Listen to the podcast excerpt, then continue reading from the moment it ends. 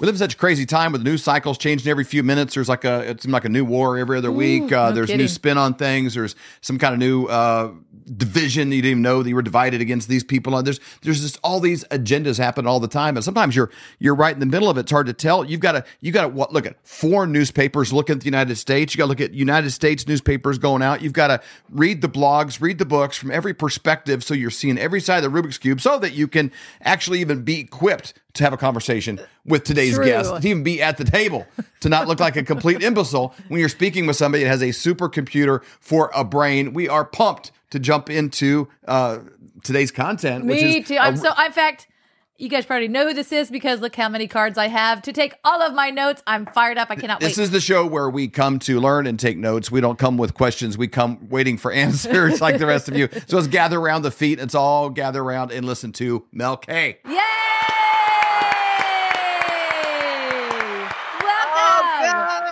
It's been too long. You have the best audience. You are the best people. I love your family so much. I'm so excited to be here. And yeah, there's so much going on, but I think that we should all realize that these globalist billionaire oligarchy, the great resetters, I call them, they have never been so close. And I believe they have never been so far from their goals. And that's a good thing. We are really making some a big difference. Your show is doing amazing. I'm really, really honored to be here. And all of the brave truth tellers all over the world are aligning to make sure that our world and our future remains intact as intended by God. So one thing that helps people to take that ground, not only take the ground, but to keep it is the melkshow.com website. Mm-hmm. I'd like to draw people's attention to that because it is an incredible resource. It's not just some landing page you go there to find out how to send her fan mail or something like that. It is an incredible resource. Two things you can do there. One, you can register for the newsletter. Definitely do that. We get it weekly, and it is such great information. It bypasses all the deep state kinks in the host. You for sure get direct access to whatever's happening. And typically whatever's happening, she probably was talking about it 3 months ago. That's true. So that's kind of the flow of it. So when it does happen, she just kind of reminds you that she already called her shot. So you go there, get the newsletter. It's completely free, and it's an ongoing thing that's just going to kind of drip into you with necessary information. But number two, section called the resources section. Mm-hmm. The reason they come up with that name is because it's full of resources. Yes. And she keeps all her receipts. Documents the receipts. It's like she doesn't say like, I think this maybe, I don't know. She's like, well, this is what it says on whitehouse.gov's website. So I think that's kind of what they're not lying to you. They're telling you this, and here's how you find it. And so it's all right there. And so unless you want to spend 10 hours a day for the next 10 years to figure all this out yourself, you can do that, or you just go to melkshow.com, go to the resources section,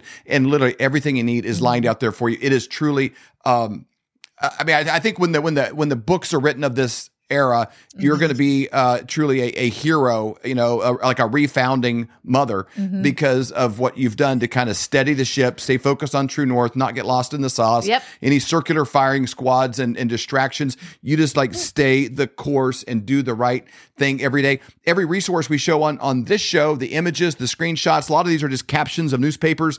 We don't help you wake people up that you can go to then and do more research on your own, but we give those all to you for free. And it kind of is a launching pad. We don't even get into all of them that we have in the deck every time. So if you send us a text at 40509, the word Mel, M-E-L, 40509, the word Mel, that'll come as a Dropbox link right to you. And this goes back a bunch of shows, I think 2,500 images. And it's probably a good thing to go back to the beginning and like, oh, I remember that. I didn't even know who Epstein was. Yeah. I didn't, we did good shows on that. I forgot. Kidding.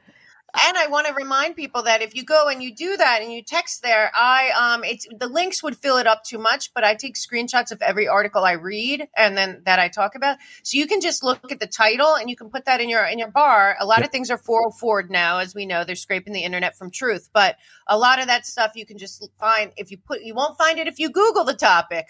But if you Google the headline of the story, you probably will. So that's a great resource that you guys created. I really appreciate that. And you can find things not just on this show, all the way back. We've done everything. And we've done the military-industrial complex, pharmaceuticals. We've done the entire way before the Twitter files. You guys and I were breaking who these people were, who's funding them. really puts it all together. So that is awesome. I'm so glad you guys do that for your audience. We're ready for you to. We are ready to learn, Mel. To hype up that supercomputer sitting on top of your shoulders and start downloading. This will be a little bit of State of the Union, where we are, where we're headed into next year, and the biggest news topics that maybe kind of fall in the cracks, because sometimes the main thing, it seems like a small thing in the current moment, and you don't realize it because they're keeping you distracted with something else. And so we got some big things to hit today. Yeah, well, I mean, first and foremost, we have to acknowledge that Henry Kissinger has died at 100 years old. For those people that grew up, as I did, constantly being told that Henry Kissinger was this amazing hero and he had done so much for this world and he was this great peacekeeper, through my work over the last 6-7 years, but certainly the last 3 or 4, I talk often about Henry Kissinger, and I do not feel that way about his legacy. I feel that he, along with David Rockefeller, who basically was, the funder of everything, including the UN, the Council of Foreign Relations, Trilateral Commission, a lot of big pharma, big tech, big oil, obviously, a lot of different groups that are aligned. David Rockefeller called himself a great globalist and internationalist. He believed in a one world government. He was out there constantly. He said, actually, the exact quote was that a banking elitist class is far more preferable than the autodetermination of the people of the United States, and went on and on. And his two, lieutenants basically right under him with all of the creation, including also the Club of Rome, which is the whole climate change manipulation into the one world, everything else, were Zig Brzezinski, who died a while ago. Daughter is Mika. Son is the Polish ambassador. Other son is at the Atlantic Council. And Henry Kissinger. Henry Kissinger, also, for people that do not know, he conceived and created the World Economic Forum. That is something a lot of people do not know. Him and one other guy, they recruited Klaus Schwab, the son of obviously a very wealthy Nazi, to when he was at Harvard, to go back and put and create a European Union type situation over there, kind of like the Council of Foreign Relations or the Trilateral or one of these groups that really influence policy in Europe. But really, it was, again, the Kissinger, what I call them is the globalist billionaire oligarchy. And then their partners are, in my speak, are the international banking cartel. So these people that are at the top of this globalist capture, globalist control mechanism, Henry Kissinger was a huge proponent of all of this. On top of that, we are at a situation that we'll get to as we go through the story today, where the CCP is being positioned to basically replace the United States, but also on many different levels. There's a struggle right now for a multipolar world versus a unipolar world. One would call it the one world government. Who's going to run the one world government? They're not all separate, but China is certainly being positioned. Well, China is being positioned that way very much so because of Henry Kissinger's relationship with Mao. Mao being the dictator that killed 100 million people to install communism, and the CCP was a friend of Henry Kissinger. And Henry Kissinger went over there and opened up, not only inviting the CCP into the United Nations, which, being a communist country, there is nothing at the United Nations that the CCP is doing for the good of the planet. The CCP is doing everything for the good of the CCP. But then they were entered into there. He also was instrumental in the CCP joining the World Bank and the World Trade Organization and opening it up. He also was behind us going off the gold standard under Nixon, whom he worked for. So that is also a big deal. And the 70s were a very big time for Henry Kissinger, and they were a big time for our country to shift to the globalist model that I believe we are at the precipice of choosing one way or another. And we have to remember that right now, going up to 2024, I would like, at least what I say is, forget left or right, forget Republican, Democrat, forget whatever division you think you're in.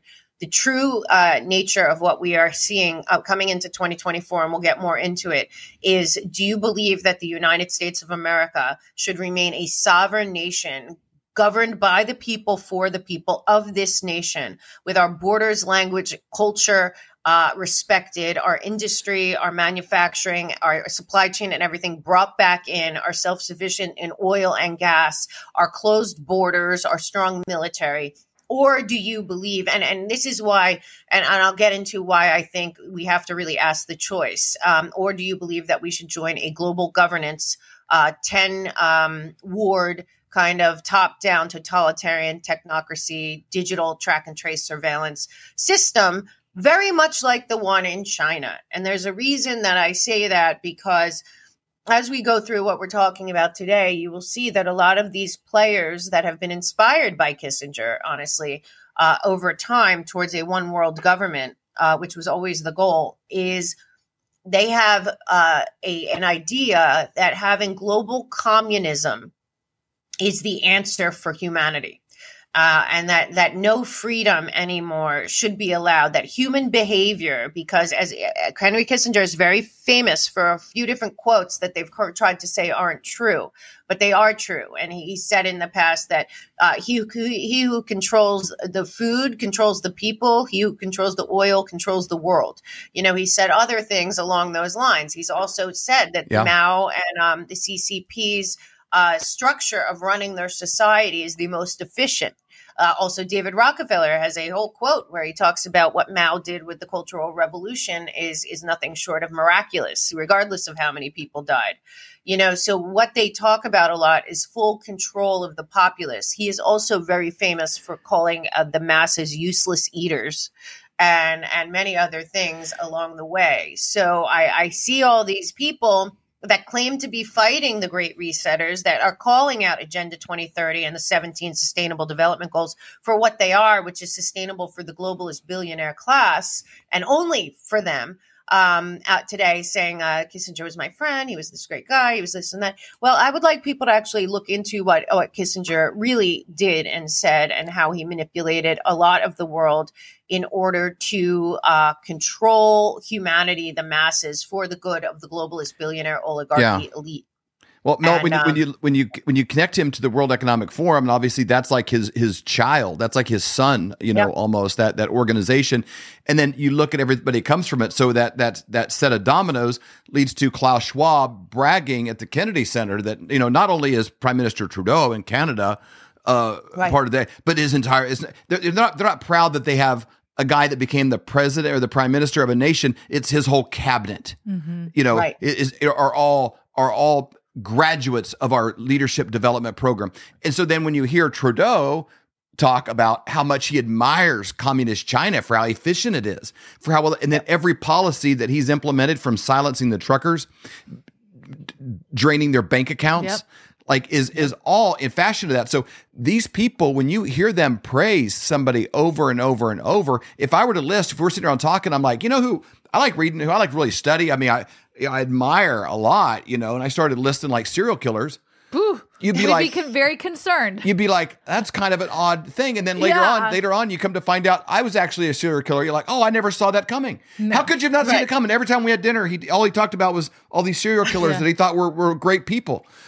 That's what these guys are like. When they talk about a guy like Mao who kills 60 million of his own people in order to have an authoritarian thumb on their throats, it's like, oh, that's kind of who these people like really admire. And they associate with, and who they want their leadership to be modeled after, to the degree. Now we have a lot more restrictions in the West here, but that doesn't seem to slow down Biden. It doesn't seem to slow down Trudeau. It doesn't seem to slow down whoever the puppet masters are behind these figureheads. So like these guys really are aligned. Going back to the World Economic Forum, going back to Kissinger, they didn't work with these people.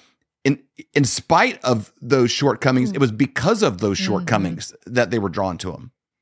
Oh, yeah, absolutely. And you know, this is about power and control. Again, a lot of these people that we're talking about, they are born into this. They are either or groomed into this by these elite schools, both in the UK and here, from boarding schools all the way. We know many of the names of them. And then they go into the poison Ivy League or into Oxford, or, you know, all of this stuff has been exposed.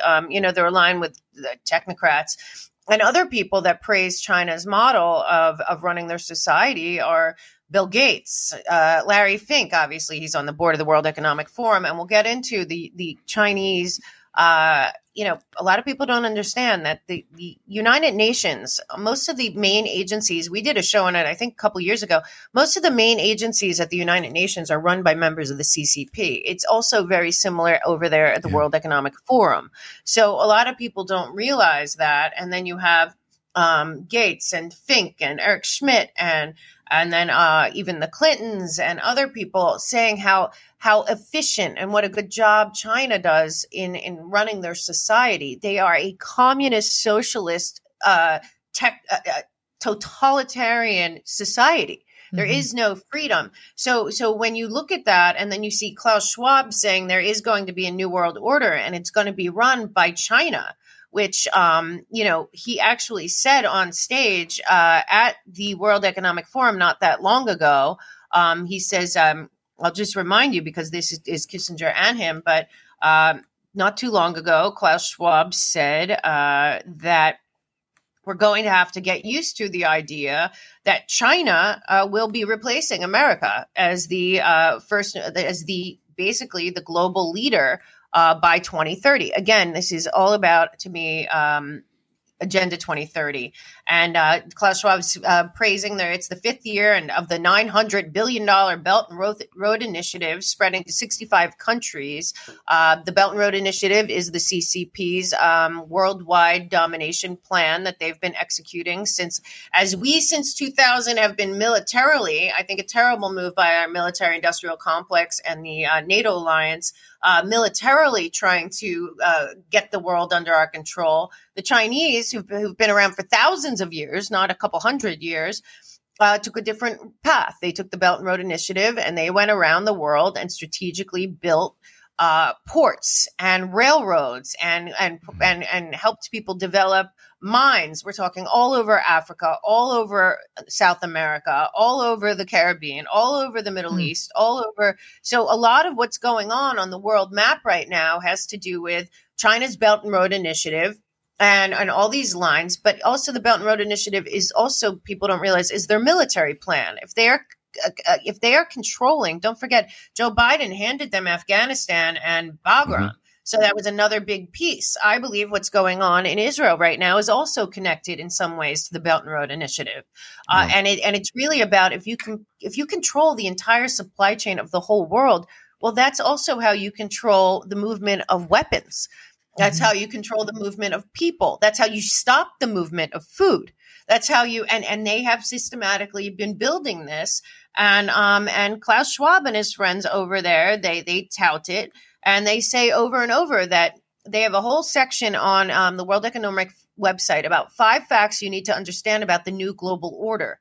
If people go look that up, they're going to see that they are basically saying that China is a better functioning society for the model of how to deal with humans through the 17 Sustainable Development Goals. So, we have to realize that. And one thing I did want to get into to just kind of show how fast they're going. So I think last time I was here, I talked about the meeting in September for the United Nations. It was a halfway celebration for the Agenda 2030, 17 Sustainable Development Goals. I call them the totalitarian, technocratic, digital track and trace surveillance gulag for all humanity. We need an acronym for that, Mel. No kidding.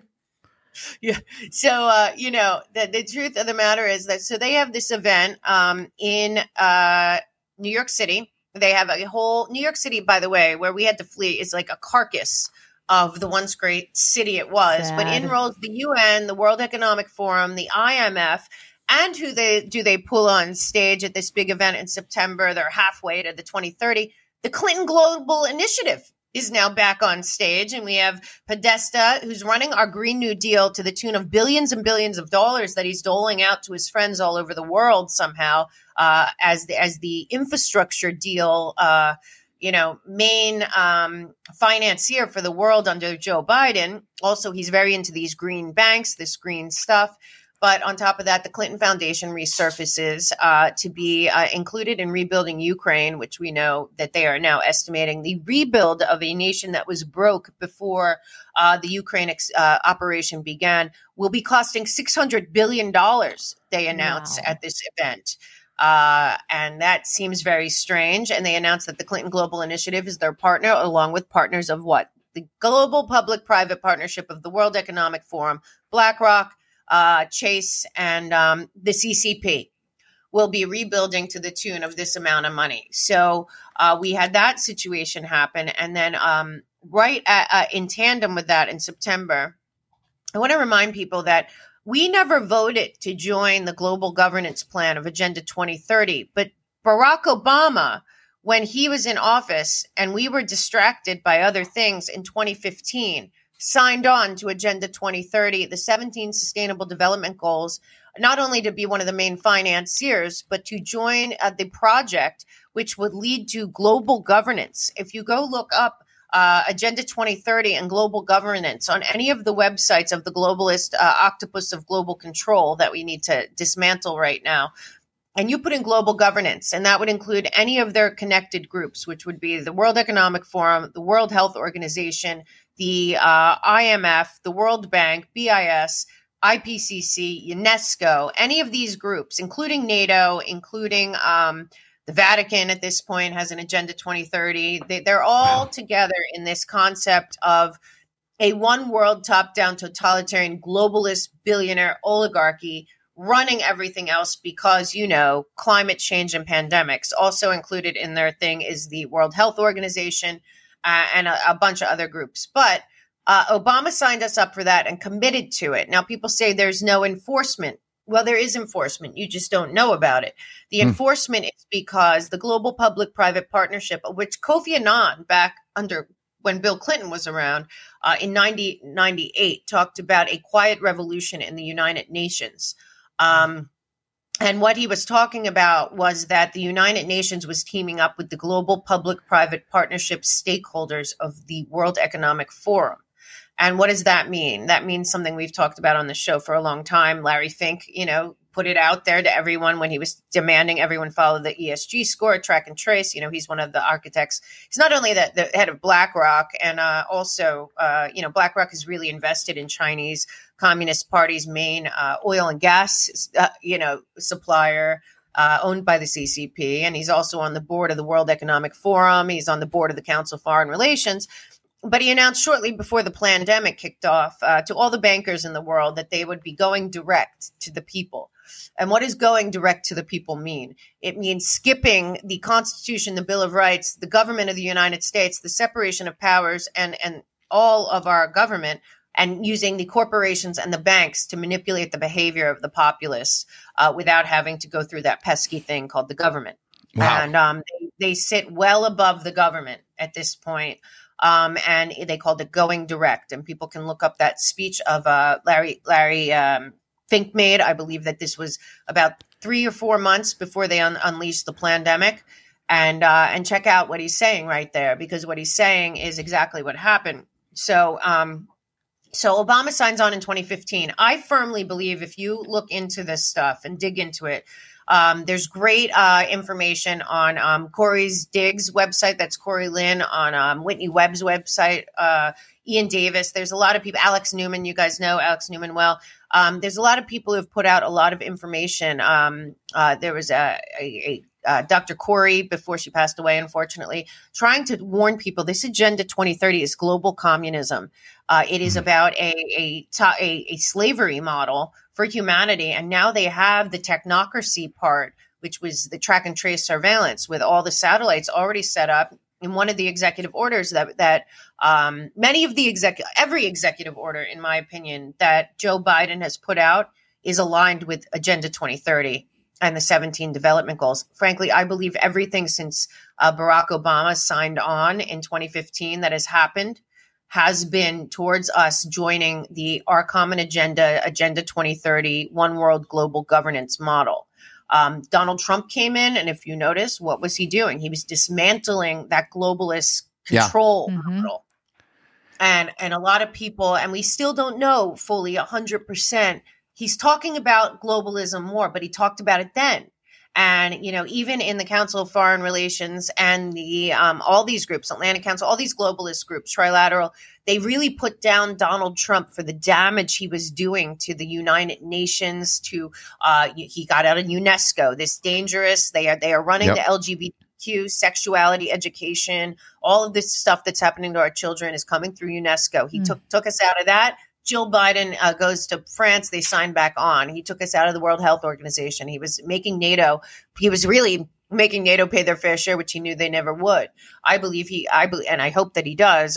Removes us from the UN when he gets back in office.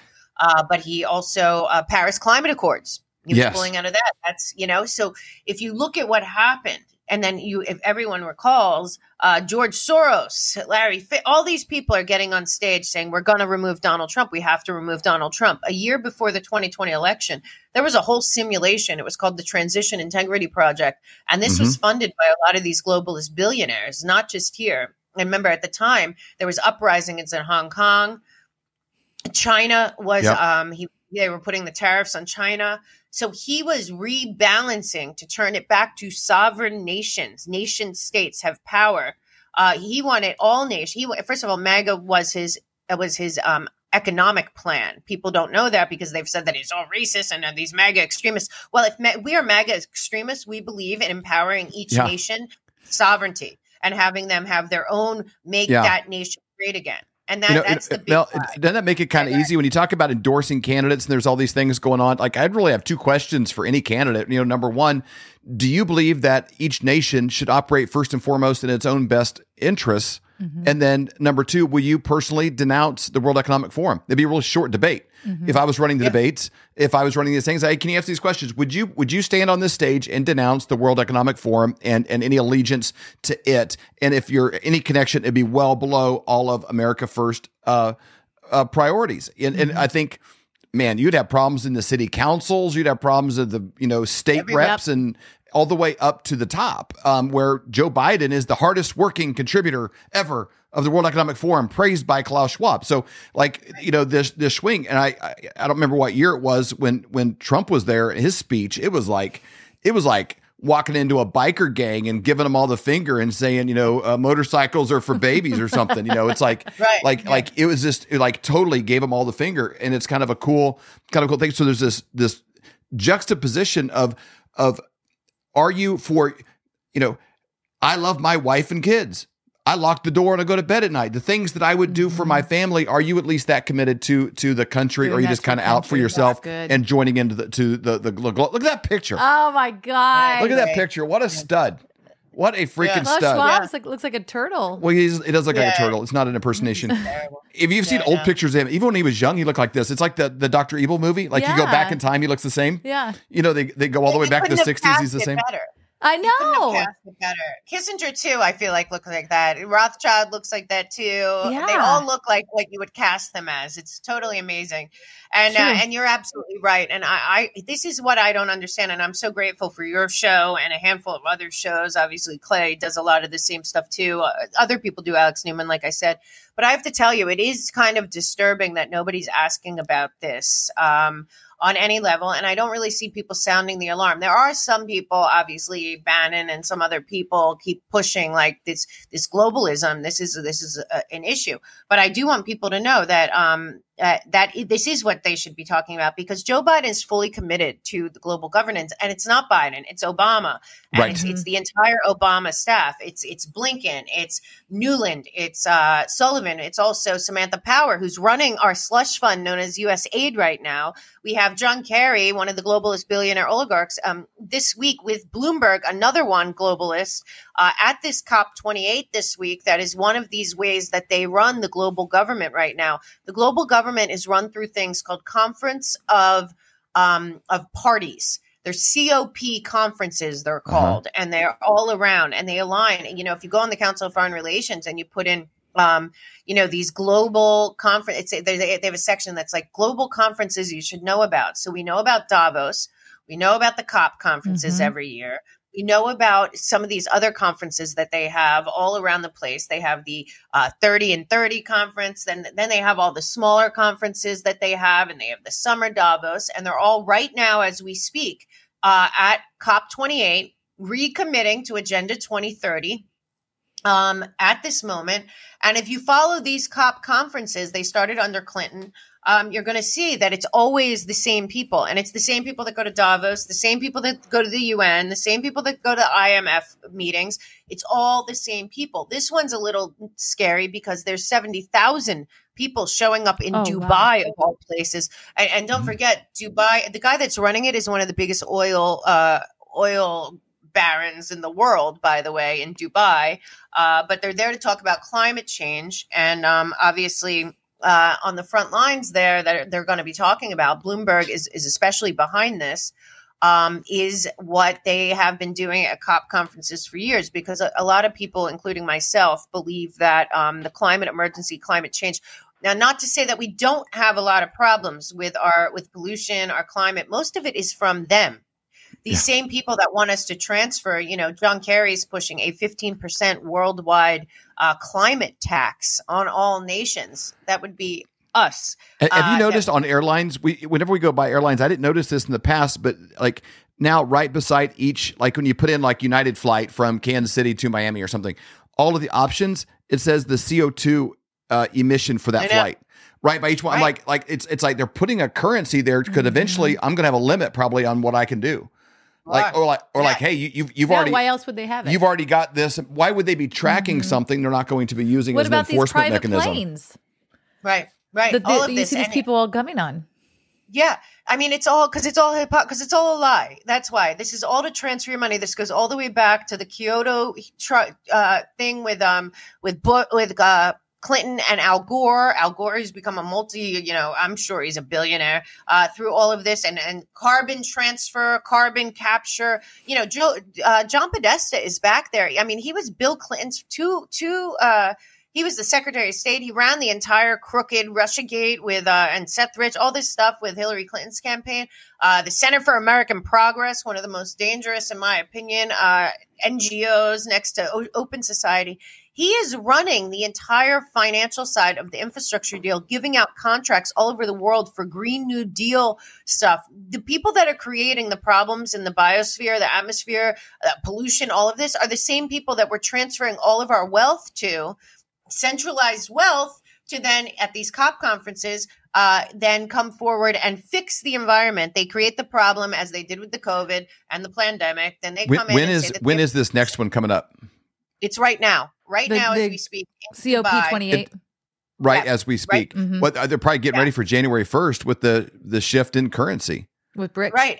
And Saudi Arabia, as you're talking about, huge. Joining the BRICS nations. And it is huge. And this is what they're talking about there, too. It is the people representing us there are Janet Yellen, John Kerry, and Michael Bloomberg. Michael Bloomberg, very, very involved in the green agenda, very involved in the climate change, has a whole program with mayors all over this country, which is why I say look for the sustainable development goals, anything connected to surveillance, track and trace, sustainability, anything connected to the World Economic Forum locally. They went local first, folks. That's what a lot of people don't know. And what they're dealing with there is this Glasgow Financial Alliance for Net Zero. So they're it's like Mark Carney, a bunch of other people. A lot of CEOs are there.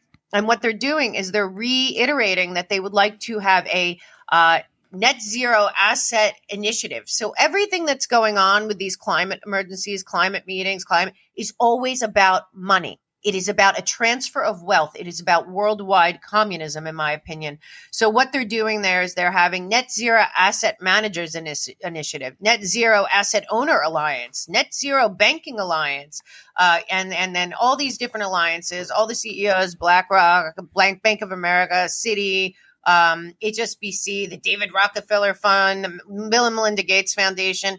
And what they're talking about yet again is a natural asset corporation, a class controlled by them, these people with the World Bank and the IMF, obviously being the financial, hub, and then the World Economic Forum, IPCC, and these guys being the overseers, the global billionaire oligarchy again, global public-private partner stakeholders. And they're talking about turning all resources and natural, this would be everything natural, land, water, air, animals, people, us, space, everything, every kind of resource, every natural resource into this one natural asset class that would function kind of like Wall Street, where these people would control it and dole it out to the people, to the nations. And guess how they would do that? Ensuring inclusive equity and diversity. So this is one of the 17 sustainable development goals. And what's scary about what they're doing there, which is this, is also that not only BlackRock, but China, the CCP is very involved in this. The CCP is opening more coal plants than ever. They're not playing along with what they're saying. There was a big people were very upset about who was running this in Dubai, because the United Arab Emirates, their oil and gas, that's their bread and butter over there. Sultan Al Jaber, COP28 president. He's also owns the biggest energy company in the United Arab Emirates. You know, we all know about the private planes and John Kerry and all of that. But, you know, the head of the UN's there, obviously, and all of these bankers and billionaires, the World Bank president, like I said, Kerry and Yellen and all them, the prime minister from the UK. So they're all there doing that. So this is all about, look, climate reparations, international climate reparations. So when people say to you, like somebody said to me last week, I was putting something about my book out there, and somebody said, that's not true. There is no global billionaire oligarchy running everything. I said, oh, were you aware during COVID that every country walked in lockstep and everyone was talking about Build Back Better and the Great Reset? Well, this is something else that they're talking about now, which is on the screen right now, which is why we all have to make sure that we get involved right now. There is a bill in the Senate. I think it's 1458. Look it up. It's a no bill on the World Health Organization pandemic treaty and the amendments that are out there. Because right now, another thing going on at this COP conference is connecting the World Health Organization with climate. So like you see on the screen right now, they're talking about that they need urgent action on the climate emergency because it's impacting people's health. So again, another octopus of the global control tentacle, World Health Organization, has now teamed up with the IPCC and the COP28 people to say that there is no difference between climate emergency and pandemic treat the pandemic international pandemic treaty. So what they also did was, during this last meeting, which they're now at the COP conference talking about ways to incorporate it, the World Health Organization made sure that they changed the definition of pandemic to include climate emergency, climate change, sustainability, and they also included systematic racism and gun violence. And think about what's happening in America while they're pulling all this stuff off. So now there's that really executive order, Mel, that Biden signed that allows the WHO to come in. All of those things could be a reason for them to come in and take over the whole world. Yes, all of them. And if you watch, that's what they're walking towards. So, and again, I just want to reiterate that Joe Biden had this big event at the White House while they were doing the UN event in New York in September, where the U.S. recommitted to the full implementation of Agenda 2030 and the SDG goals home and abroad. And they also, this includes over $43 billion to help end poverty, $20 billion to drive inclusive economic growth and decent work. That's SDG 8. $16 billion to promote peace, justice, and good governance. And $42 billion more on top of that for other SDG goals. They also go through all the things that they're talking about doing, the Biden regime. That is because the Biden regime is signing on to from the Summit of the Futures, the UNR Common Agenda. If you look up the UNR Common Agenda and read through it, and then you look at all the connected websites, what I have to say about all of this is, who is this money going to? Yeah. And where does it come from? Yeah. Where does this money come from? And who? Well, it comes from us. Yeah, it's rhetorical, but who is controlling it? So what they're saying is, with the 17 goals, they're going to end poverty. They're going to have, everyone's going to have a digital ID. Everyone's going to have, there's going to be no more food shortages. There's going to be all of this. who is running that? Mm-hmm. If there's not a world government, who is running this? And like I told you, we did a show earlier on the digital ID, track and trace surveillance. What's on the screen right now is right from the World Economic Forum's website. So anyone that tells you that there is no global governance plan, you just text the number and go take just this one slide, put it on your phone, and say then explain this to me, because that is the global governance that is on the screen right now. That is Agenda 2030. And Joe Biden is fully committed, put out a document. It's called the Fact Sheet on U.S. Action on Global Development from it came out. It was announced by the White House, by Joe Biden's team and Blinken and all of them, obviously Obama, on the 20th of September, 2023 on the White House website. And one thing that I want to talk about, too, is that what they are saying is, and a lot of people, you guys have done great work on the central bank digital currency. I believe that every executive order that Joe Biden has put out since he's been in office aligns with Agenda 2030. And it's got nothing to do with our country. It has to do with aligning with the global governance, which they plan 10 wards. That came from Kissinger, by the way, because it's easier to control in 10 wards, which I believe goes along with the ignored but real North American treaty that would eliminate the borders of Mexico and Canada that they also signed, the North American treaty. And so here we are talking about the end. And like you said, David, the most important question for anyone running for office is, do you believe that America's sovereignty, our national autodetermination, our Constitution, our Bill of Rights, and our and the sovereignty of all nations should be respected first and foremost, and every nation should put their people first? Or are every nation supposed to be global citizens and a global trajectory? Because on this same document, it's the Joe Biden document, he talks about inclusive economic growth and infrastructure investment. And we've talked on this show before about one of the executive orders about ledger technology and all of this technology. And what I told everyone was, I thought the scarier thing on the IRS executive order and the central bank digital currency order was the mechanism, not just that, or allows them to track and trace and surveil and social credit score and ESG score, which is on there, but it's really who is controlling this. And in this stuff, you'll see it's the World Bank and the IMF and the Bank of International Settlements that really would be running. So all the money they want to transfer, the $14 trillion, they're saying that the climate COP conference is estimating we need to save the climate, needs to be transferred to the World Bank and to the IMF and to the very opaque, nobody can explain what the BIS is, which is the top of the heap here. But so last week we have on top of this, so they're talking a lot about this inclusive capitalism. So who comes on stage last week? Barack Obama at the 300, who signed on to Agenda 2030, the original communist globalist pusher of them all. He comes on stage at his big event, 15 years of the Obama Foundation, to talk to his citizen soldiers, as he calls them, his disciples at the $300 million Obama Foundation shrine up there in Chicago, and he tells them capitalism is over. It doesn't work anymore.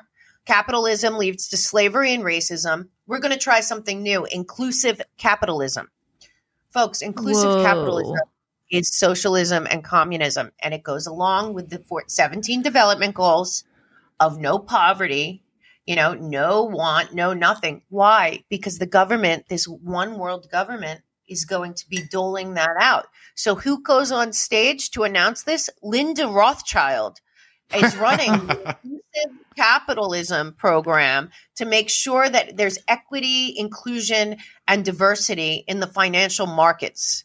Linda Rothschild is running this, and Obama's announcing it, and Joe Biden committed to it on the website, on his own page, and they are unblocking more than $25 billion in new World Bank Group concessional financing, says President Biden, and that the G20 leaders support to boost the World's Bank concessional lending capacity for global challenges and for crisis response to the poorest countries.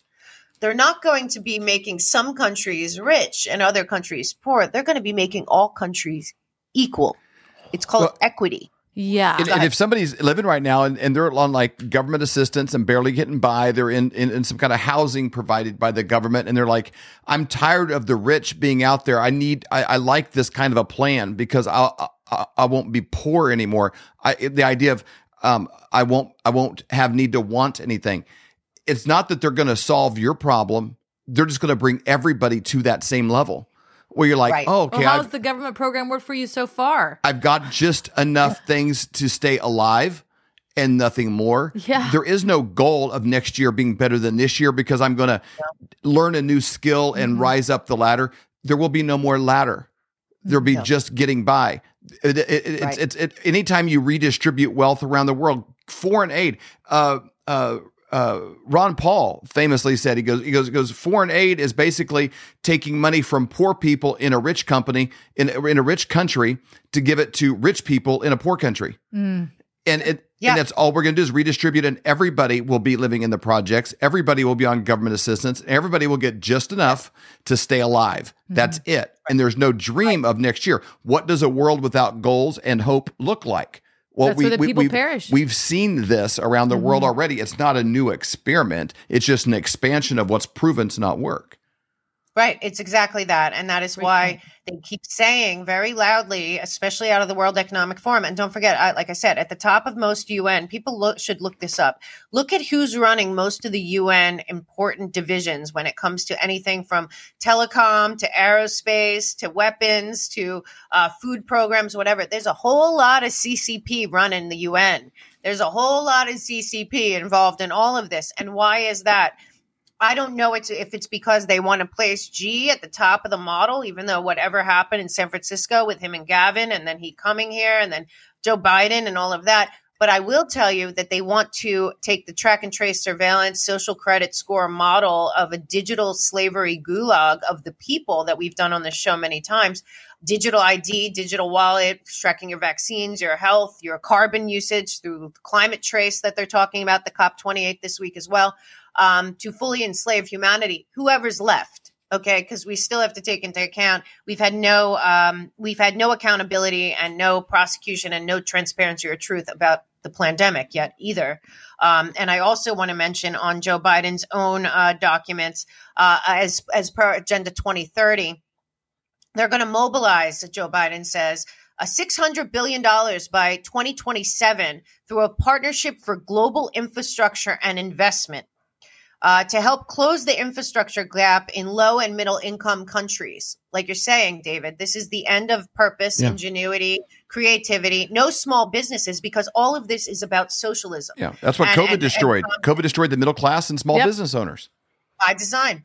Boom. And then they keep doing it. So then they keep having, so these are all global things, global delivered debt-free infrastructure investments, debt-free. That's because they own them. Global health and health security. This is also in there, and this goes along with the Bill and Melinda Gates Foundation, the Public-Private Partnership, the Rockefeller Institute, Global Health Worker Initiative, Global Health Security System, the Pandemic Fund, Resilient Sustainable Food System, Food Security, Feed the Future, the U.S. government flagship Global Food Security Program.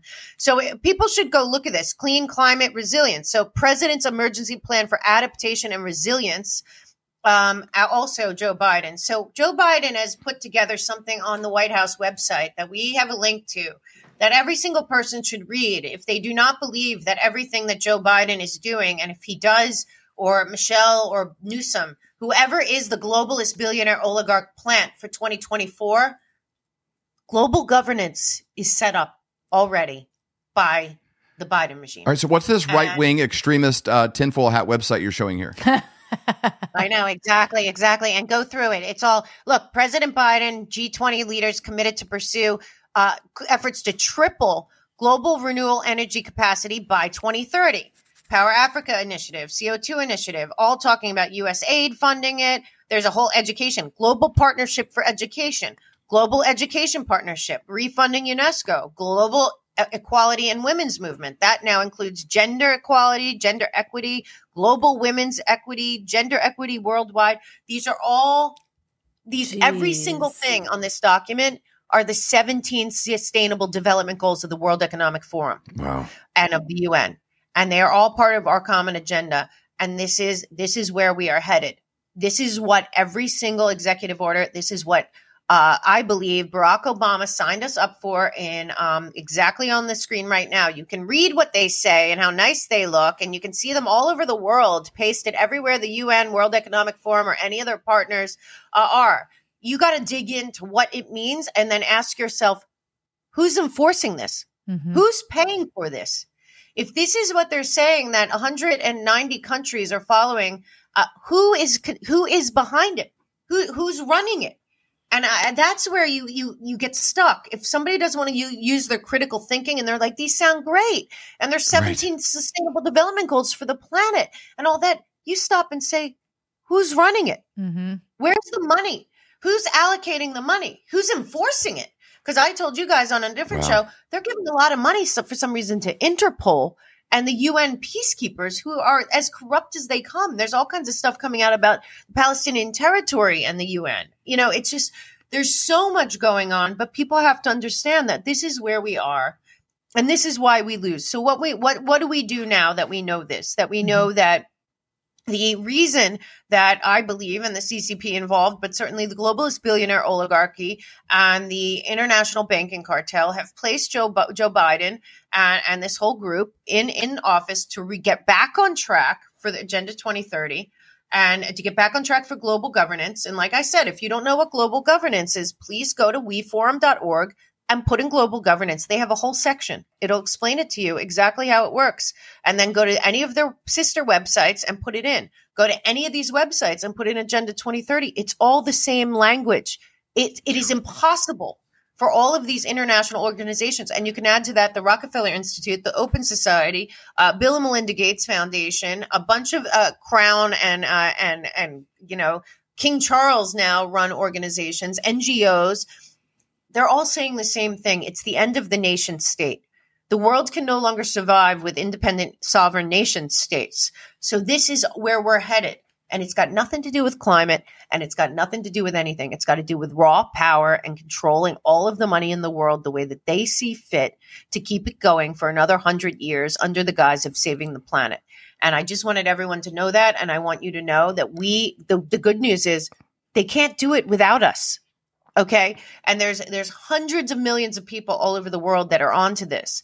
And our job is to continue to push it in America and have people understand 2024 is not about Trump or Biden. It is certainly not about left and right or Republican and Democrat. 2024 is about, do you believe in our sovereignty of our nation, our borders, language, culture, our Constitution, our Bill of Rights, our right to life, liberty, the pursuit of happiness, and even more, prosperity, creativity, ingenuity, reinvesting. Our oil and gas is sitting underneath us. You know, we could be energy and efficient, all this stuff. Mm-hmm. Everything that they've done since Biden got placed in there has been to lead us towards global governance. And if people don't understand that and don't believe that, well, you know what? Do the best you can to tell them, but move on to the next guy that you can convince. Because the truth of the matter is, we are at the precipice, and I believe that this is not what God intended. And I think good people, and this is how we bring everyone together, black, white, gay, straight, whatever it is, you say to them, I don't know what your issues are, whether they are these divisive issues of guns or abortion or whatever, but I believe that we can all agree that freedom is worth uniting for. And in 2024, you are voting for freedom or you are voting for slavery. And that is the truth. And if people don't want to hear that, do your own research. But we are talking about a totalitarian, technocratic, top-down, track and trace surveillance model that they do not hide.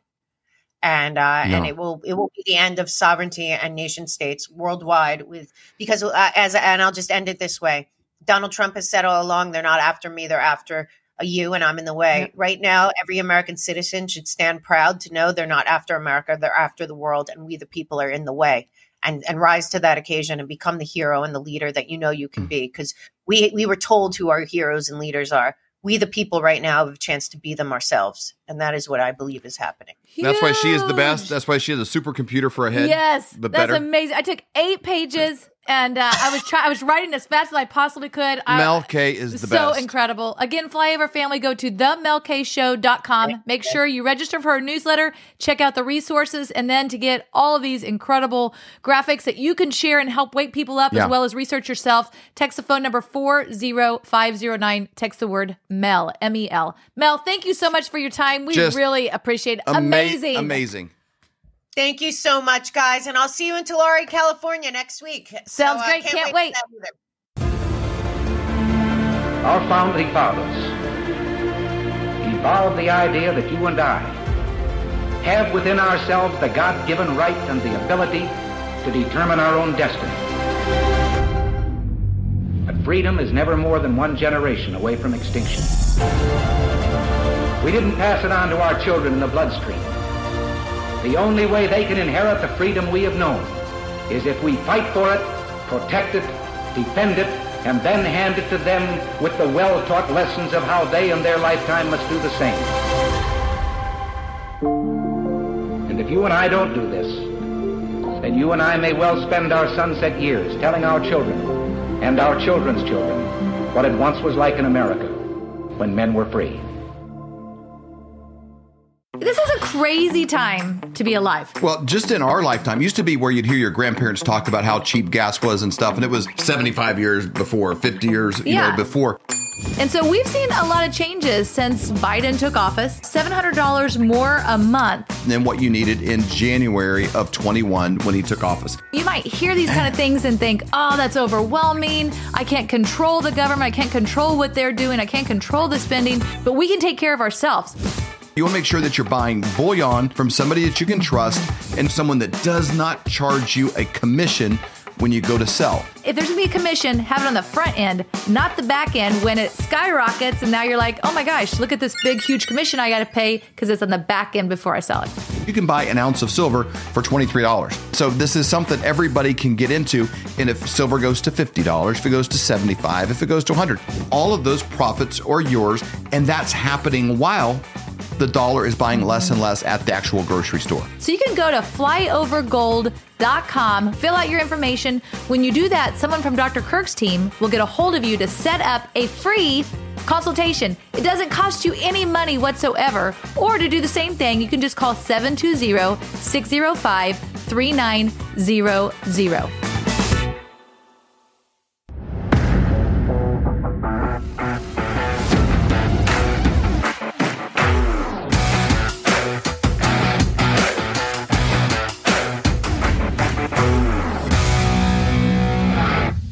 When you hear that song, you know what time it is. It is time for our economic update with the Dr. Kirk Elliott.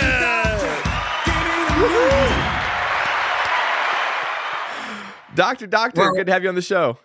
It is good to have you. It's like, seems like more often than not lately, I'm flying solo with one of y'all at Flyover the last month. We are going everywhere right now. Absolutely. We're getting spread thin and expanding out the team and bringing on some new shows and all kinds of fun stuff. What are you all doing? Why are you so busy?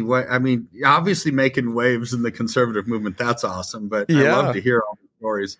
Yeah. We're expanding out Flyover. So we're bringing on new shows and expanding out the territory. So trying to get the Flyover message out there, 80 million people, all the stuff that mom and dad talk about all the time. So we're branched out different directions. So today, I am typically behind the camera. Right now, I am in front of the camera. I get to talk to you today. I'm so excited. Well, I'm excited too. And never a dull moment, right? We always have something to talk about. Sadly, I wish we didn't. I wish it would be a boring week, but never is. It just never is. Today was kind of fun, though. I woke up this morning. I was like looking through all the articles. I knew I was going to be talking to you, so I went to like Zero Hedge and all the good analytic economic update type articles. And man, just over and over and over again, it kept looking like gold was just going up. Talk to us about what happened this past week. Well, gold right now is all the rage, right? I mean, it's hit like highs, like all-time highs. I think interday trading, even in Europe, it hit over $2,100 an ounce, which is amazing. So we always have to ask ourselves why. As an economist, I always say why. I don't never take anything at face value. Well, you look at fundamentally inflation is persisting, they have no clue as to what to even do. That they have no idea. So what are the gold markets doing? So the gold market to me is like the bond market, very smart. Stock markets, if I were to personify a market, the stock market's kind of stupid, in the sense of not people in general, but the market as a whole. You get groupthink, and you'll listen to a 20-second soundbite on financial news. It's like, oh my word, I've got to buy Apple, or I've got to buy Google, or I've got to buy this or that. Or it's like, why? Kind of like a mob mentality, like that. I picture when I was in elementary school, or whenever you watch elementary school kids play soccer, like you just kind of get a whole group of kids that's kind of chase the ball wherever the ball is. But there's no strategy or the forwards or anything you actually have in soccer strategy. Just kind of everyone following the ball.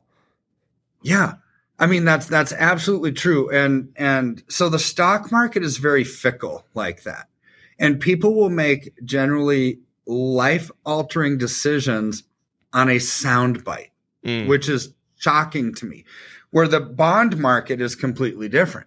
The bond market's more like the PhD in the investing world, right? It's like, okay, all right, they're a function of interest rates on money supply, on debt, on the debt cycle. And, interest rate cycles are long-term cycles, on average about 28 years from low to high, and then from high to low. Those timeframes take 28 years. It's like, well, is that true? It's like, yeah. So look at the last time when interest rates were at their peak. Okay. That was in 1983. Interest rates are 18%. Okay. So you go to 93, 03, 13, 23. That's 40 years. So about 11 months ago, interest rates hit their low. So 39 years when the average is a 28-year cycle. So now what are we in for? Probably multiple decades of rising interest rates. Yeah. Because now, you're going to have ups and downs, but I think the trend is going to go up. Because why do politicians use raising interest rates? To slow down inflation. And so this is where Bidenomics has it all wrong. Okay. Literally, a dead dog wrong. So inflation can signal a growing economy, right? It's like, oh, more people are working, the economy can sustain higher prices. So that's kind of how that would work. And later on, I want to actually, not today, but when we, our next show, let's talk about money supply and banking, right? But general rule of thumb, these markets look at more fundamentals, the bond market does, and so does gold and so does silver. They're a function of who's buying it, inventory, because it's a physical thing. What are the manufacturers wanting? What's the demand? How many short contracts are there out there? What is Sony, Samsung, LG, Tesla going to need to buy to manufacture electronics, right? Yeah. So you're looking at those kind of things, and everything's pointing in the favor because we're in an inflationary world of higher prices, right? Yeah. So now you add what happened over the last couple of months, Israel-Hamas conflict. Yeah. And then so that... And you talk about that a lot on our show. You say international conflicts definitely lead to gold prices going up, gold and silver prices going up. Yeah. Always. As a flight for safety. So we have to ask the question, why? Well, because it's not necessarily because there's more demand for jewelry or anything like that. It's simply a flight for safety. So in a war environment, people don't know what's going to happen to the price of oil, what's going to happen to human lives, what's going to happen to the stock market, the bond market. Overall, wars are very expensive and funds are misallocated. Funds that you would normally use as a government for infrastructure development or to grow the economy are used to fund a war. Right. And that's not a long-term investment. That's short-term. And any kind of economic benefit for more people working to fund the war machine is a short-lived thing. What are you left with? Less lives, more debt, and geopolitical conflict. That's what you're left with. And that's why war is so devastatingly bad, right? Typically see the bond market and gold go together, or are those just the similar kind of investor that would be looking at both of those, that they would react similarly? The bond market in the sense of a long-term treasury. Okay. So the dollar... As the dollar declines, gold is going to generally go up. as the dollar is strong, gold generally comes down, right? So the fact that we're seeing now wars, rumors of wars, U.S. warships in the Gulf, in the Persian Gulf, being attacked by Hamas. It's like, okay, this just took a big, huge escalation in the wrong direction, right? So you've got that going on, and you've got a declining economy going on. And so you've got gold now hitting like all-time highs. Yeah. So here's literally all-time highs. I mean, it hit a record this weekend, and then I read on one of the articles, it hit a record, and then it went up again and hit another record. It just, you know, glory to glory this weekend and hit new records. It's crazy. Well, yeah. So we've got to look at something here, because it's up there, and it's going to continue to go up. Would be my interpretation of this, right, because of the fundamental forces causing it: inflation and war, right, and unsustainable debt. But there's other political and legislative actions now that I think most people aren't going to look at this, but I'm looking at it as like, this is a big deal. And that is Bitcoin and cryptocurrencies as a whole. Yeah. So the SEC is now, you know, legislating and allowing for a Bitcoin ETF, right? It's like, interesting. So what does this have to do with gold? Absolutely nothing, right? But BlackRock is behind this, and it's going to be trillions of dollars that they're going to put into this ETF. People now are going to, this is my expectation of what's going to happen. People are going to say, okay, owning cryptocurrencies has been hard. You have to have the stupid coin wallet, and it's like not very liquid. Inconvenient. Yeah. So inconvenient, and it's not really all that liquid. So having an ETF changes things, because now you can do it on paper, right? So you're going to have people pulling out of stocks, bonds, mutual funds, all the normal traditional market stuff, going into the cryptocurrency market, which what's that going to do? Tank the stock market. So when the stock market tanks and you've got inflationary pressures, gold and silver are rising, people are going to say, I knew it. I knew I should have gone into gold and silver. And now that the stock market is not behaving well, this could be the move, you know, moving into 2024 during an election year that causes all of that to transpire in a good way. And I think that gold and silver's recent rise, I mean, silver's up like $2.50 over the last couple of weeks. It's insane. It's amazing. Gold is hitting all-time highs. What does that tell us? To me, that tells us that Jerome Powell's comments that they've kind of got this inflationary beast under control and tamed. The not inflation even monster. Close. Gold and silver rising is actually the counter narrative to this is the death sentence to the U.S. dollar. When gold and silver start rising, that means the rest of the world realizes the dollar might actually be toast. Yeah. Right. So this is the beginning, I think, of what we've been talking about on the show for a couple of years, right? It's now starting to manifest itself. Come on. And I've got clients that call in all the time. It's like, Kirk, you keep saying the gold and silver are going to go up, and I got in at $25. It's like, I still haven't broken even because I have an 8% cost of ownership. Right. It's like, yes, things go up and they come down. They go up and come down. The trend is moving up, but we're close on silver reaching its 12-month high at like 2619, I think, is its 12-month high. Okay. Once you surpass that, there's really very few resistance points moving forward. And I know I'm talking technical stuff, and I'm not a technical guy. I could care less, right? Because I'm always a fundamental, because fundamentals always trump everything. Right. The fundamentals of lowering taxes, lowering interest rates, job creation cause market growth. Yep. When you have the opposite, you have market contraction. That's what we're looking at, and gold and silver will act as that safe haven. And you just said gold and silver. All the articles I was reading said a lot about gold. Why are we still investing in silver? And I know we're kind of running out of time here. So kind of your last word on that. Why are we choosing silver? Why have we chosen silver? And what's kind of the reason for silver in this time? Okay. And are you still suggesting silver? Yes, it's going to sound like a crazy comment. I love gold. Okay. So why are you in silver? Yeah. Because silver's better. I mean, I look at the ratio. So over time, the ratio is 20-1. It takes 20 ounces of silver to buy 1 ounce of gold. Today, it's like 85-1. Okay. That's near a historical high. So when it comes down, when that ratio acts like a magnet and the historical averages come, they always come that way, right? We get to 60 to 1. Well, that means silver outperformed by 25%. So we'll sell off some of our silver, go into gold. I get you 25% more ounces of gold than what I could purchase today. At 40 to 1, we're 50% gold, 50% silver. We keep locking in those profits. But right now, it's all pointing towards silver because of the ratio. If the ratio were 20 to 1, I'd be 100% into gold. But simply put, silver's outperforming. And it's not that I dislike gold. I love it. And if people are to invest in gold, you're not going to be in a bad position. You're just not going to be in an optimal position. Man.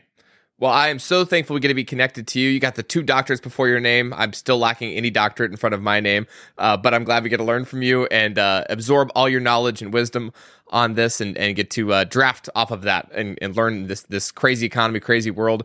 Guys, if you want to connect with Dr. Kirk as well and Dr. Kirk's team, go to flyovergold.com. It's a landing page that we created. Lots of great information on there. There's videos, there's articles, there's things you can read on there. Check out some of Kirk's history, his past, where he's come from, how he got to where he's at. But the key thing here is there's a form at the bottom that you fill out.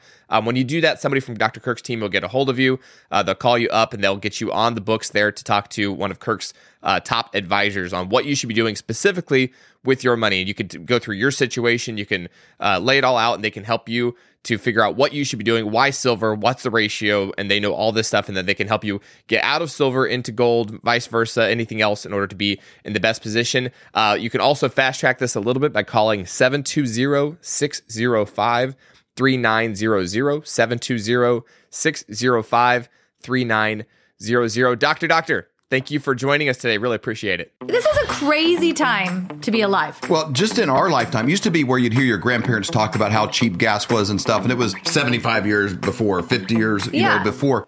And so we've seen a lot of changes since Biden took office, $700 more a month than what you needed in January of 21 when he took office. You might hear these kind of things and think, oh, that's overwhelming. I can't control the government. I can't control what they're doing. I can't control the spending, but we can take care of ourselves. You want to make sure that you're buying bullion from somebody that you can trust and someone that does not charge you a commission when you go to sell. If there's going to be a commission, have it on the front end, not the back end when it skyrockets. And now you're like, oh my gosh, look at this big, huge commission I got to pay because it's on the back end before I sell it. You can buy an ounce of silver for $23. So this is something everybody can get into. And if silver goes to $50, if it goes to $75, if it goes to $100, all of those profits are yours. And that's happening while the dollar is buying less and less at the actual grocery store. So you can go to flyovergold.com, fill out your information. When you do that, someone from Dr. Kirk's team will get a hold of you to set up a free consultation. It doesn't cost you any money whatsoever. Or to do the same thing, you can just call 720-605-3900. For more great content, go to flyoverconservatives.com.